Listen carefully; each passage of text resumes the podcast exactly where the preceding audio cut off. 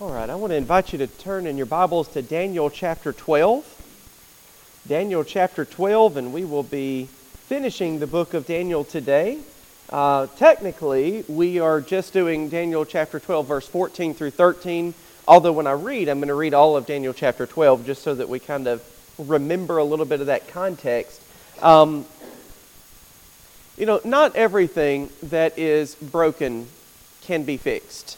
Um, in our modern world of technology, we tend to think that everything can either be fixed or it can be easily replaced. And, and for the most part, that might be true, but there are things that once broken, they absolutely cannot be fixed. When we find things or encounter things that cannot be fixed, it disturbs us because we're used to either a disposable culture where if it if it gets broken, we just throw it out and replace it, or some way that things can be fixed, something that some way that things can be corrected. So when, for example, we run into major issues that can't easily be fixed, it, it really disturbs us on a deep level. So, for example, we look at um, you know the sickness of a of a loved one or our own sickness, and we say, well, why can't this be fixed? We know so many things about medicine now and so much about the human body. Why can't this be fixed? And that's probably one of you know the first encounters that many of us have with the fact that not everything can be fixed is when we watch a loved one go from healthy to sick and, and then they pass away. And we know not everything at that point can be fixed. If we look at America today, there are some very complex problems that, that people are, are struggling with and they're dealing with. Um, and, and people are looking for these quick and easy solutions. They want something short and simple that they can chant and then and then get the government to vote on it. But problems like we have in our country, they can't be fixed easily. And in some cases, they're just not going to get fixed until the Lord Himself comes back. Because at the core of a lot of our problems, uh, the core of a lot of the problems that, that plague this world is, is sin. And if you're not going to get rid of sin, then, then you're not going to fix some of these problems. When we look at the, the, the major issues plaguing America today, you see that, that you hear people say, well, they're not taking personal responsibility or they're not this, that, or the other. But at the end of the day, when you really boil it all down, it is the fact that people are constantly and steadily living in rebellion to the word of the Lord. And when they live in rebellion to the Lord, there is conflict. There is not peace. There is the opposite of peace. There is there is a war that wages, even in our own country. When we look at the problems in our street, when we look at the problems in, in, in all over the world, you know, we expect things to happen fast. We expect some kind of immediate result. We expect next day delivery. We expect to be able to, you know, stream something on T V as soon as it comes out in the theaters. And now, actually, we can do that. And so we expect things to happen fast, but it doesn't always happen that way. So every generation of God's people will suffer the effects of this kind of brokenness. You know, and, and when we look at Daniel and we look at the kind of the message, not just of, of his book, but all of biblical prophecy, one of the points that God is making is that this world is broken and there is a process to getting it fixed, but it's not going to happen quickly. It's not going to happen in a hurry. It's not going to happen in, in one lifetime. Um, and it will not be changed ultimately until the Lord steps in and actually makes it right. So our hope is not in immediate, immediate events. Our hope is not that certain things will happen and then it will fix everything. Probably there are people that thought, if the government would just pass this stimulus, all my worries and cares will be, be fixed. But it didn't fix anything for anybody. They, they got a little money, but it didn't really fix anything. And probably there are people out there, if the government would just do this, or if you know the local government would just do this, or if, if my place of work would just do this, or if, if they, the invisible they, would just do this, it would fix things. Our hope can never be in the agencies of man. No matter who it is, whether it be you know, the, the government, which we know is is is flawed and, and corrupt in, in some areas, or, or the organizations that stand against the government that's just as corrupt and just as problematic as those, all those are agencies of man, and agencies of man are still poisoned by sin. So we can't have our hope in those things. Our hope has to be in the Lord. We, if we want to have hope, we're going to have to be looking at the big picture that God has painted for us and understand where we are in that context. And we will need to wait on the Lord if we want to see this world ultimately be renewed. So here's the sermon in the sentence.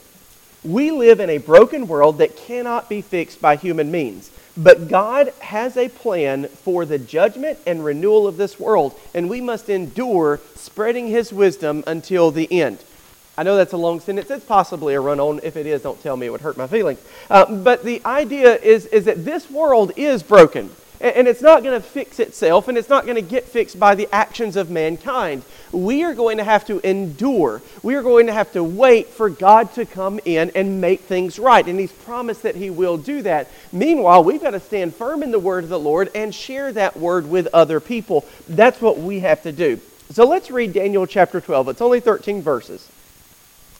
He says, "At that time shall arise Michael, the great prince who has charge of your people," that would be Israel, "and there shall be a time of trouble, such as has never been since there was a nation till that time. But at that time your people shall be delivered, everyone whose name shall be found written in the book.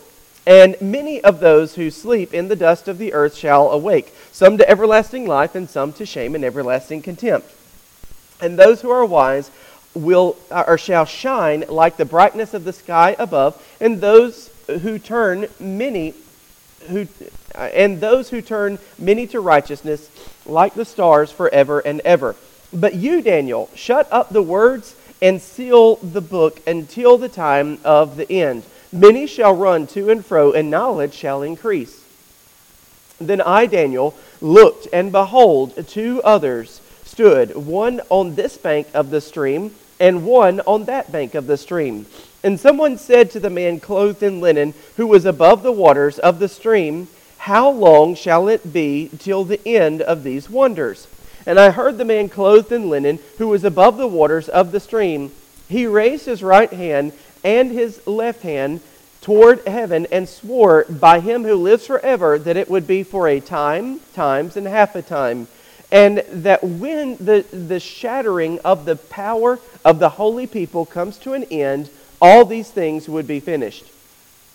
I heard, but I did not understand.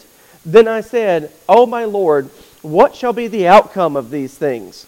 He said, 'Go your way, Daniel, for the words are shut up and sealed until the time of the end. Many shall purify themselves and make themselves white and be refined, but the wicked shall act wickedly, and none of the wicked shall understand, but those who are wise shall understand.'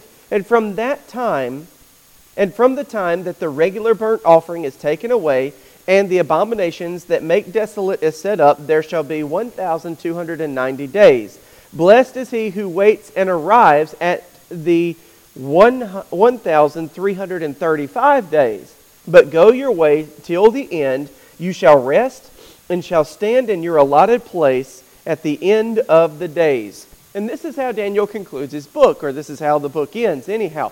Um, and, and so we're going to look at this, um, not necessarily going item by item, but kind of going theme by theme. And the first major theme here is the wise and the wicked. So if you look particularly in verse three, it says, "And many of those, um, are, and, and those who are wise shall shine like the brightness of the sky above, and those who turn many to righteousness like the stars forever and ever." So there are wise people, uh, and, and we definitely see that. And, and De- Daniel is pointing out that there are two kinds of people, wise people and wicked. You know, normally we would expect to see a, a division more like righteous and wicked, not wise and wicked, but Daniel points to wisdom, um, or the life-changing knowledge that comes only from the Lord. So, it, you know, there's there's differences between wisdom and, and knowledge, right? And, and and we see that. We we see that a lot. Um, and, and it usually is characterized in the difference between younger people and older people. Younger people can be smart. They can have a lot of knowledge. They can know things. They can have read it in books. They could have learned it in school.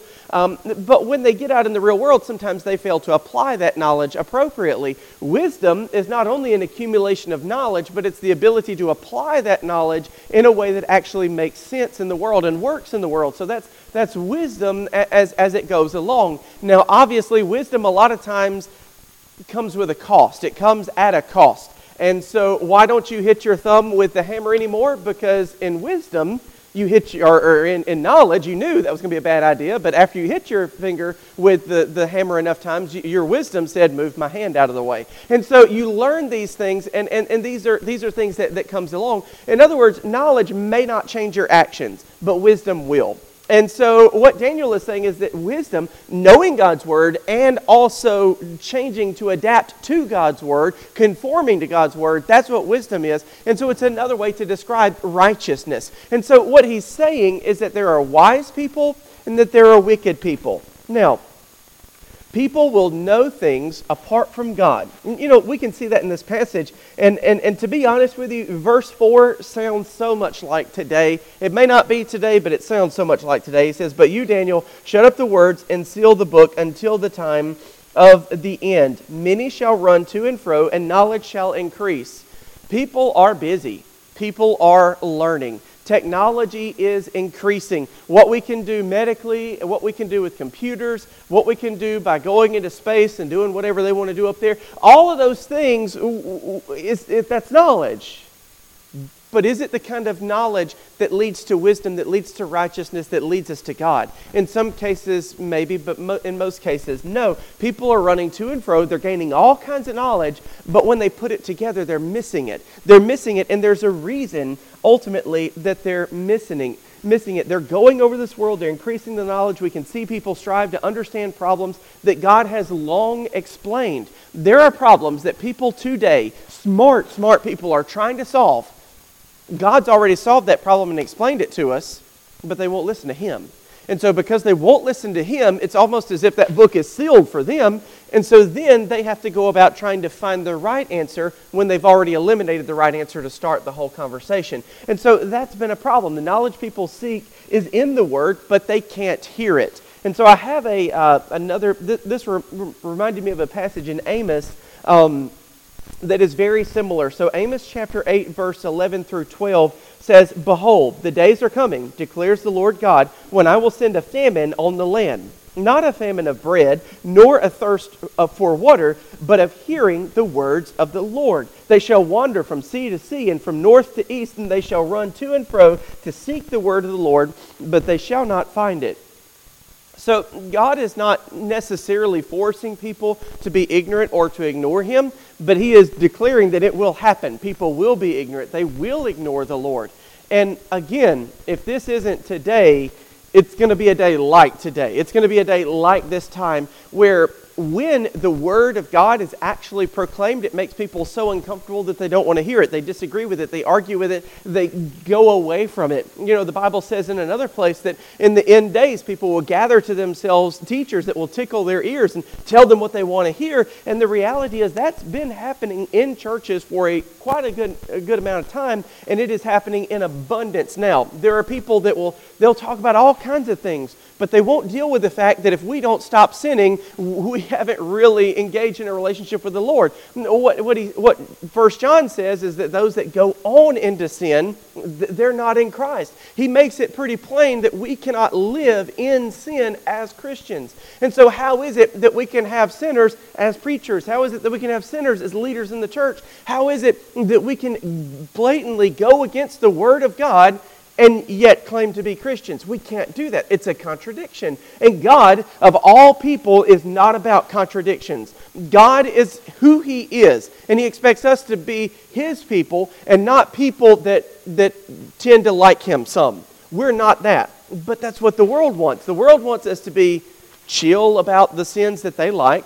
The world wants us to stand up and, and you know, maybe give our money to certain causes. The world wants us to, to feel sorry for those that are having a hard time, no matter what the reason for the hard time is. The reality is, we are given the heart of Christ. We love everyone in this world, and we will help anyone in this world, but we will also speak the truth. The truth is, sin is an abomination before God, and it must be dealt with in order to be right with God. Can we feed you? Sure, we can feed you. Can we make you safe? Maybe. Can can we do certain things for you? Absolutely. But what we cannot do is sit by and not point out the sin, because the Bible tells us what it is. You know, Daniel makes a pretty clear distinction. He doesn't say that there are people of different races. He doesn't even talk about gender or whatever that means in this day and age. What he says is there are wise people and there are wicked people.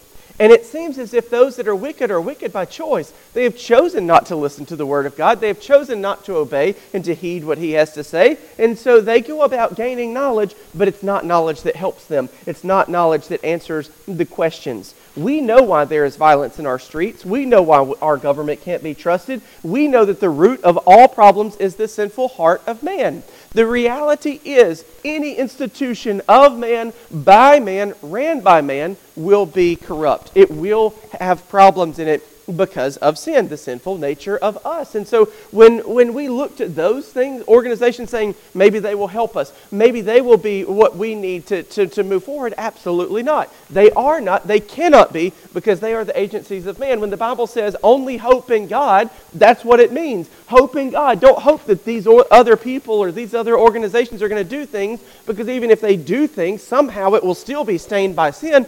Ultimately, it is God. We place our hope in God. You know, the interesting thing is, if you don't put any credit or any hope and demand on the front end, you certainly won't give him any credit on the back end, meaning that when things work out according to God's plan, you give God the glory, not man. We don't say, oh, you know, this person did this great thing and now things are better. No, God did this great thing and now things are the way that he has planned them to be.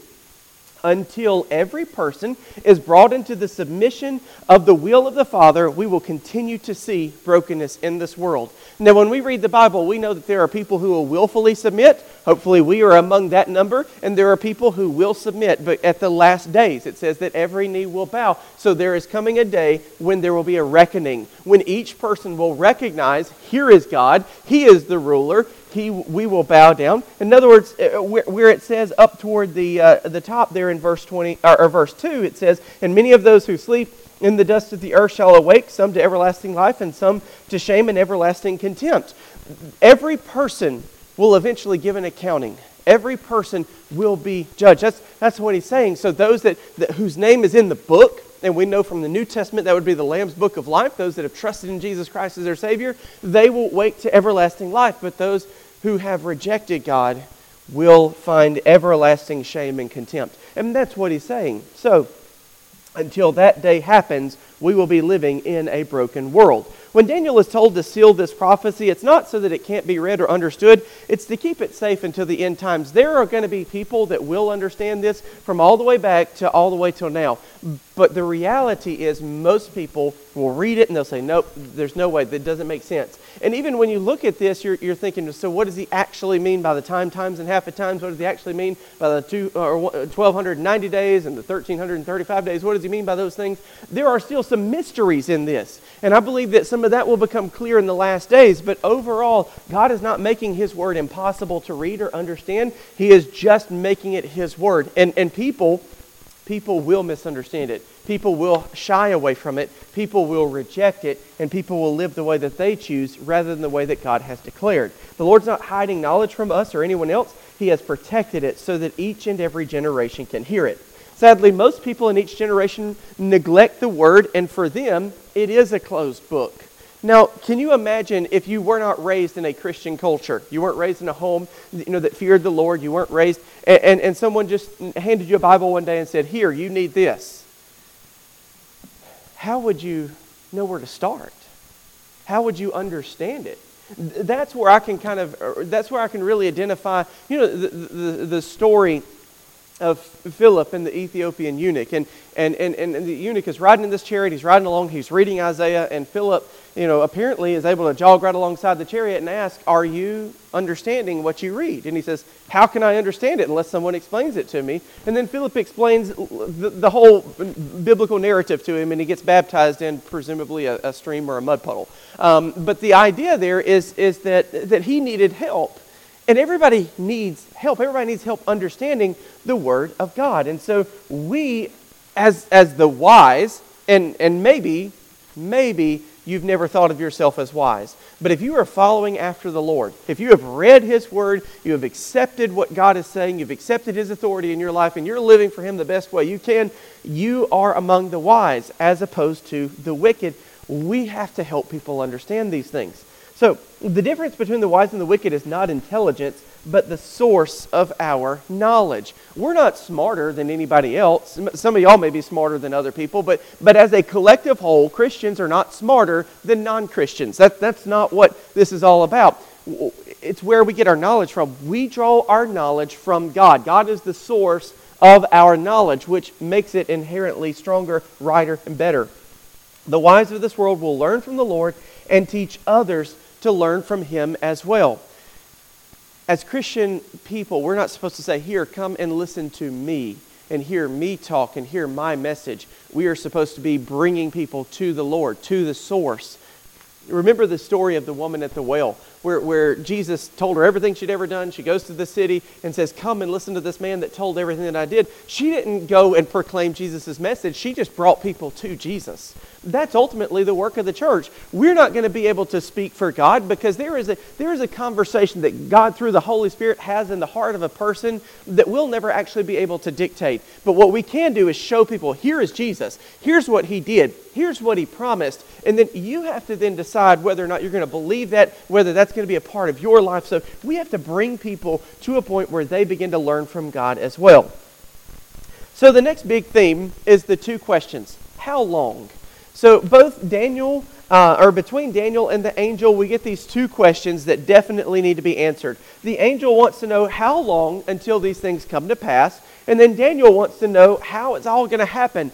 How how are these glorious events going to happen? And I think Daniel's being respectful because when you read language such as, until the shattering of the power of the holy people comes to an end, to call that glorious and miraculous, that, that's you're being nice there. When's this going to happen? How's it going to come to pass? How, how is all of this going to occur?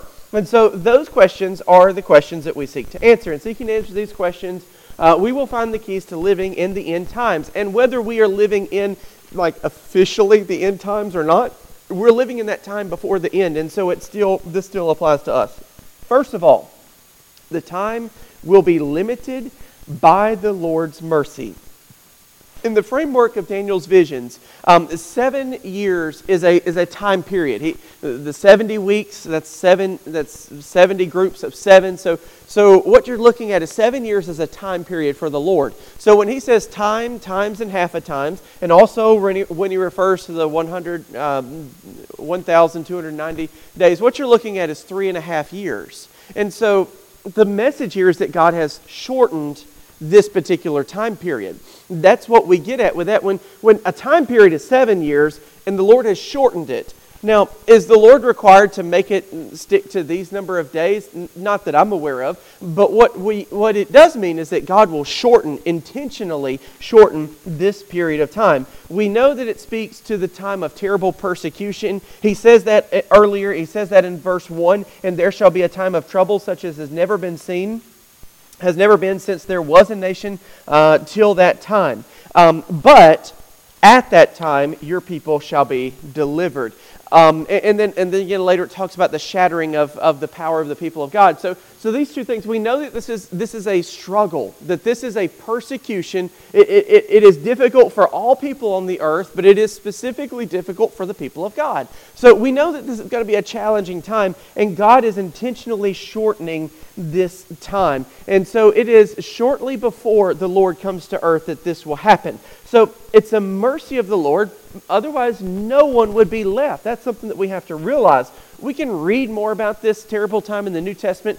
We can read it from, from the words of Jesus himself. He talks about this time. Paul talks about this time. And then ultimately, uh, John in the Revelation talks about this time as well. So we can see this time. It is a reference to that time of great tribulation. Um, the Old Testament calls it the time of Jacob's trouble. So we know that this time is going to be shortened only by the Lord's mercy. Otherwise, no one would be able to endure it.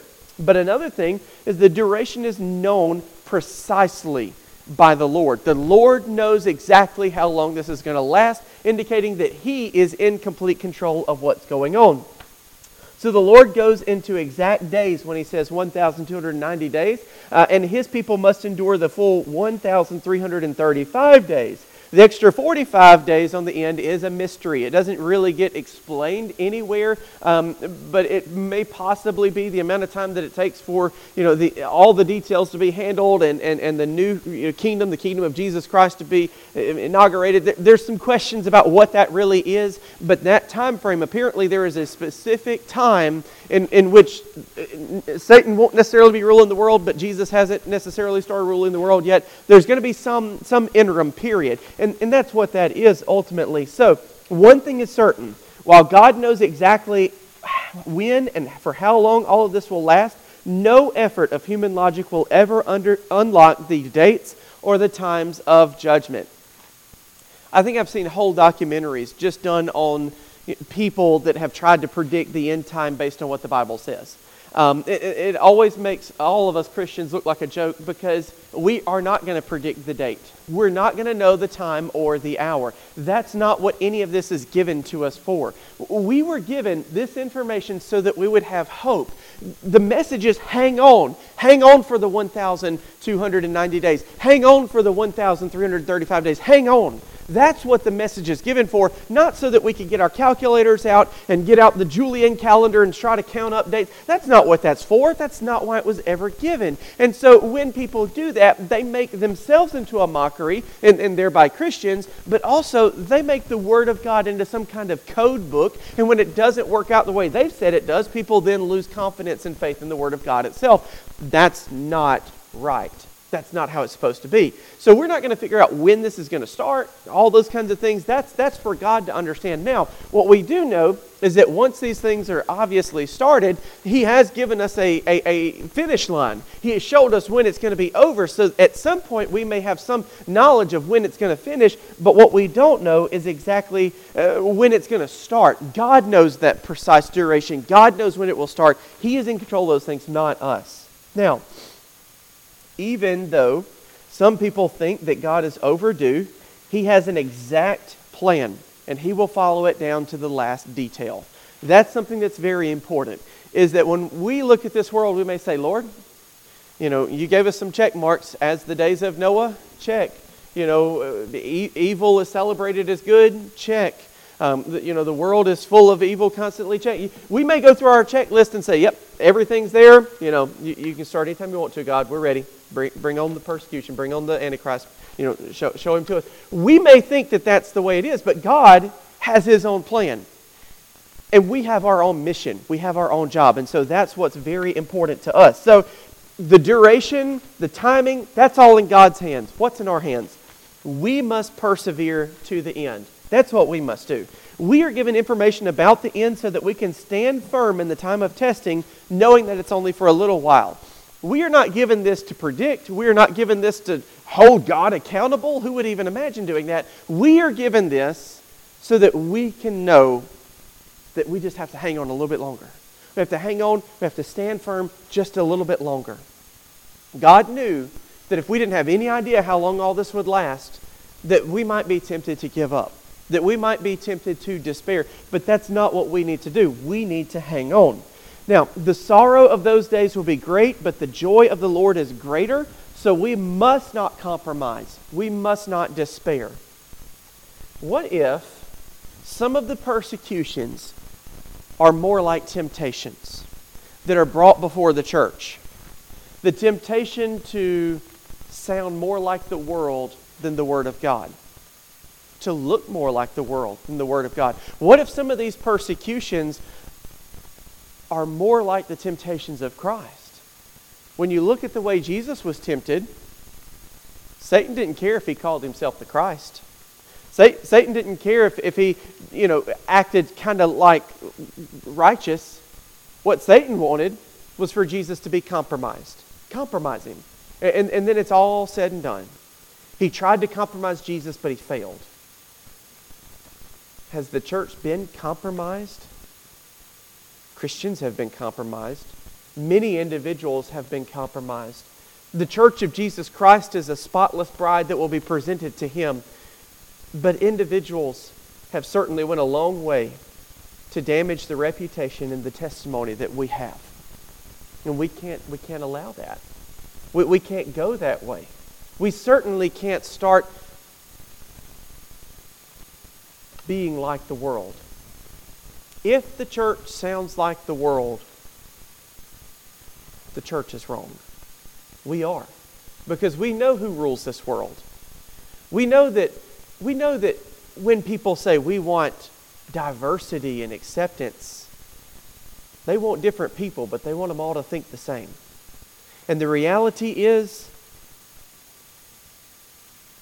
there's not a lot of diversity in the Word of God.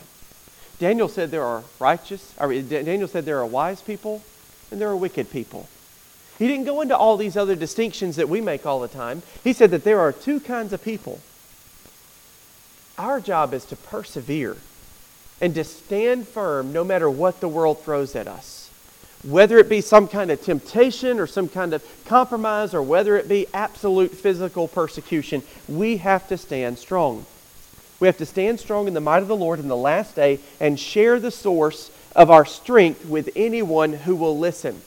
Not everybody's going to listen. Not everybody's going to listen to the Word of God. We know that, but we know that it is our mission to tell them. The rest of it is, is in God's hands completely. So how then shall we live? The judgments of this world, or, or the judgments of the Lord on this world are because of sin. We know that. We have been cured of the sickness through the work of Jesus Christ. So all of that that's coming to judge the world, we have been cured of that through the work of Jesus Christ. We cannot take away the approaching judgment, but we can help people find God's answer to sin. We can do that. So, tell everyone that Jesus saves and that He's coming back. We have to bring people to Jesus. That's what we must do. In our lives, any way possible, we've got to bring them to Jesus. We we can't help them escape the coming judgment. That, that is coming on the world. God has decreed it. It's going to happen. Different people are going to have different parts of it, but we know it's going to happen because God said it is. But what we can do is help people understand that Jesus, dying on the cross, made a way for us to be saved from our sins, to be redeemed, and so we have to declare that. We are still broken people, and for now, we live in the time between times. We're not in the old times. We're not necessarily in the end times, unless we are. We're in that time in the middle, that interim period.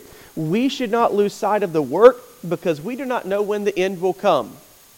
Now, if you read Scripture and you watch a little bit of news, you might think, well, Jesus is coming back tomorrow. There's just no way around it. He is coming back immediately.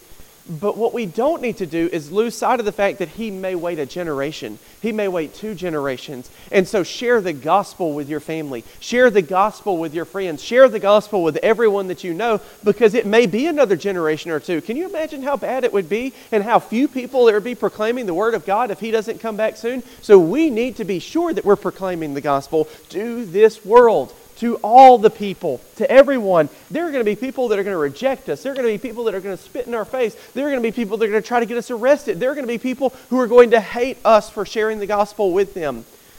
But at the end of the day, we don't stand before them. We stand before God, and God gave us a mission.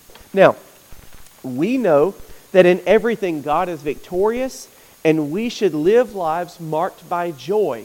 We are not mourners. We are not sad over the way that the things are. We know that God is ultimately in control. If you look at tomorrow and isolate tomorrow and say, what's going to happen tomorrow? I have no idea. But I would imagine there's going to be some bad news tomorrow. There's been bad news yesterday, and there was bad news Friday, and there's bad news Thursday. So Monday's no different. It's Monday anyway. Certainly there'll be bad news. So when we look at this, yes, there will be sad things. But overall, God is victorious. And we can live with joy, knowing that He is in control. So celebrate the Lord and worship Him every day until He comes. Let your life be marked by worship and celebration. Even that alone might be the thing that changes the way people hear you and receive you. If you are as sour what's uh, as a lemon, if you're as sour as a lemon all the time, and then you say, hey, I've got great news I want to share with you. People's never seen you smile before, and all of a sudden you've got great news. Like, why, why would I listen to you? Let our lives be marked by the joy of the Lord. Let us celebrate Him. Let us take things in stride, knowing that He's in control, and then we might have an opportunity to share the gospel with people. That's how we live. That's how we live in this time. it, it, we know. We know what God has planned. We trust Him, but let us declare what He is doing in our lives and what He is going to do in their lives if they will just listen and receive Him. Let's have a word of prayer.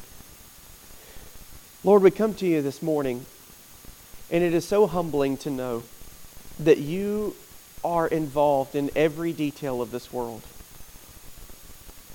There are things happening that we may not know about, but You know everything about them. You know the ways that, that man strives for wisdom. You know the, the emptiness that they search, seeking for some answer. You have given the answers, but so many people will not listen. I pray that we this morning listen to Your word. We listen to the fact that Jesus is the answer, that Jesus is, has, has paved the way for our salvation. He mentioned that it's a narrow road and few will find it. But in another parable, He also said that the king sent out servants to the highways and the byways, all over inviting people. I pray that we would be those servants. We know there's there's trouble coming. We we know that, that this world is going to get a lot worse than it is now. We know that conditions, we know that all those who are well-fed might one day be hungry. All those who feel safe might one day feel very threatened. We know that, that this time in between the times might come to an end in our lifetime, or it may be later. But we know one day it's coming to an end. And so, Father, I pray that You would give us the urgency that we need to go out and tell people that You have made a way for salvation. There is no need for us to fear the judgment. There is no need for us to fear the things that are to come, because You have provided a way of salvation for us. While this whole world can be broken, we can be fixed. And I pray that I pray that You would help us to be Your messengers with that message. A message of healing, a message of hope, a message of joy. It's in Jesus' name I pray. Amen.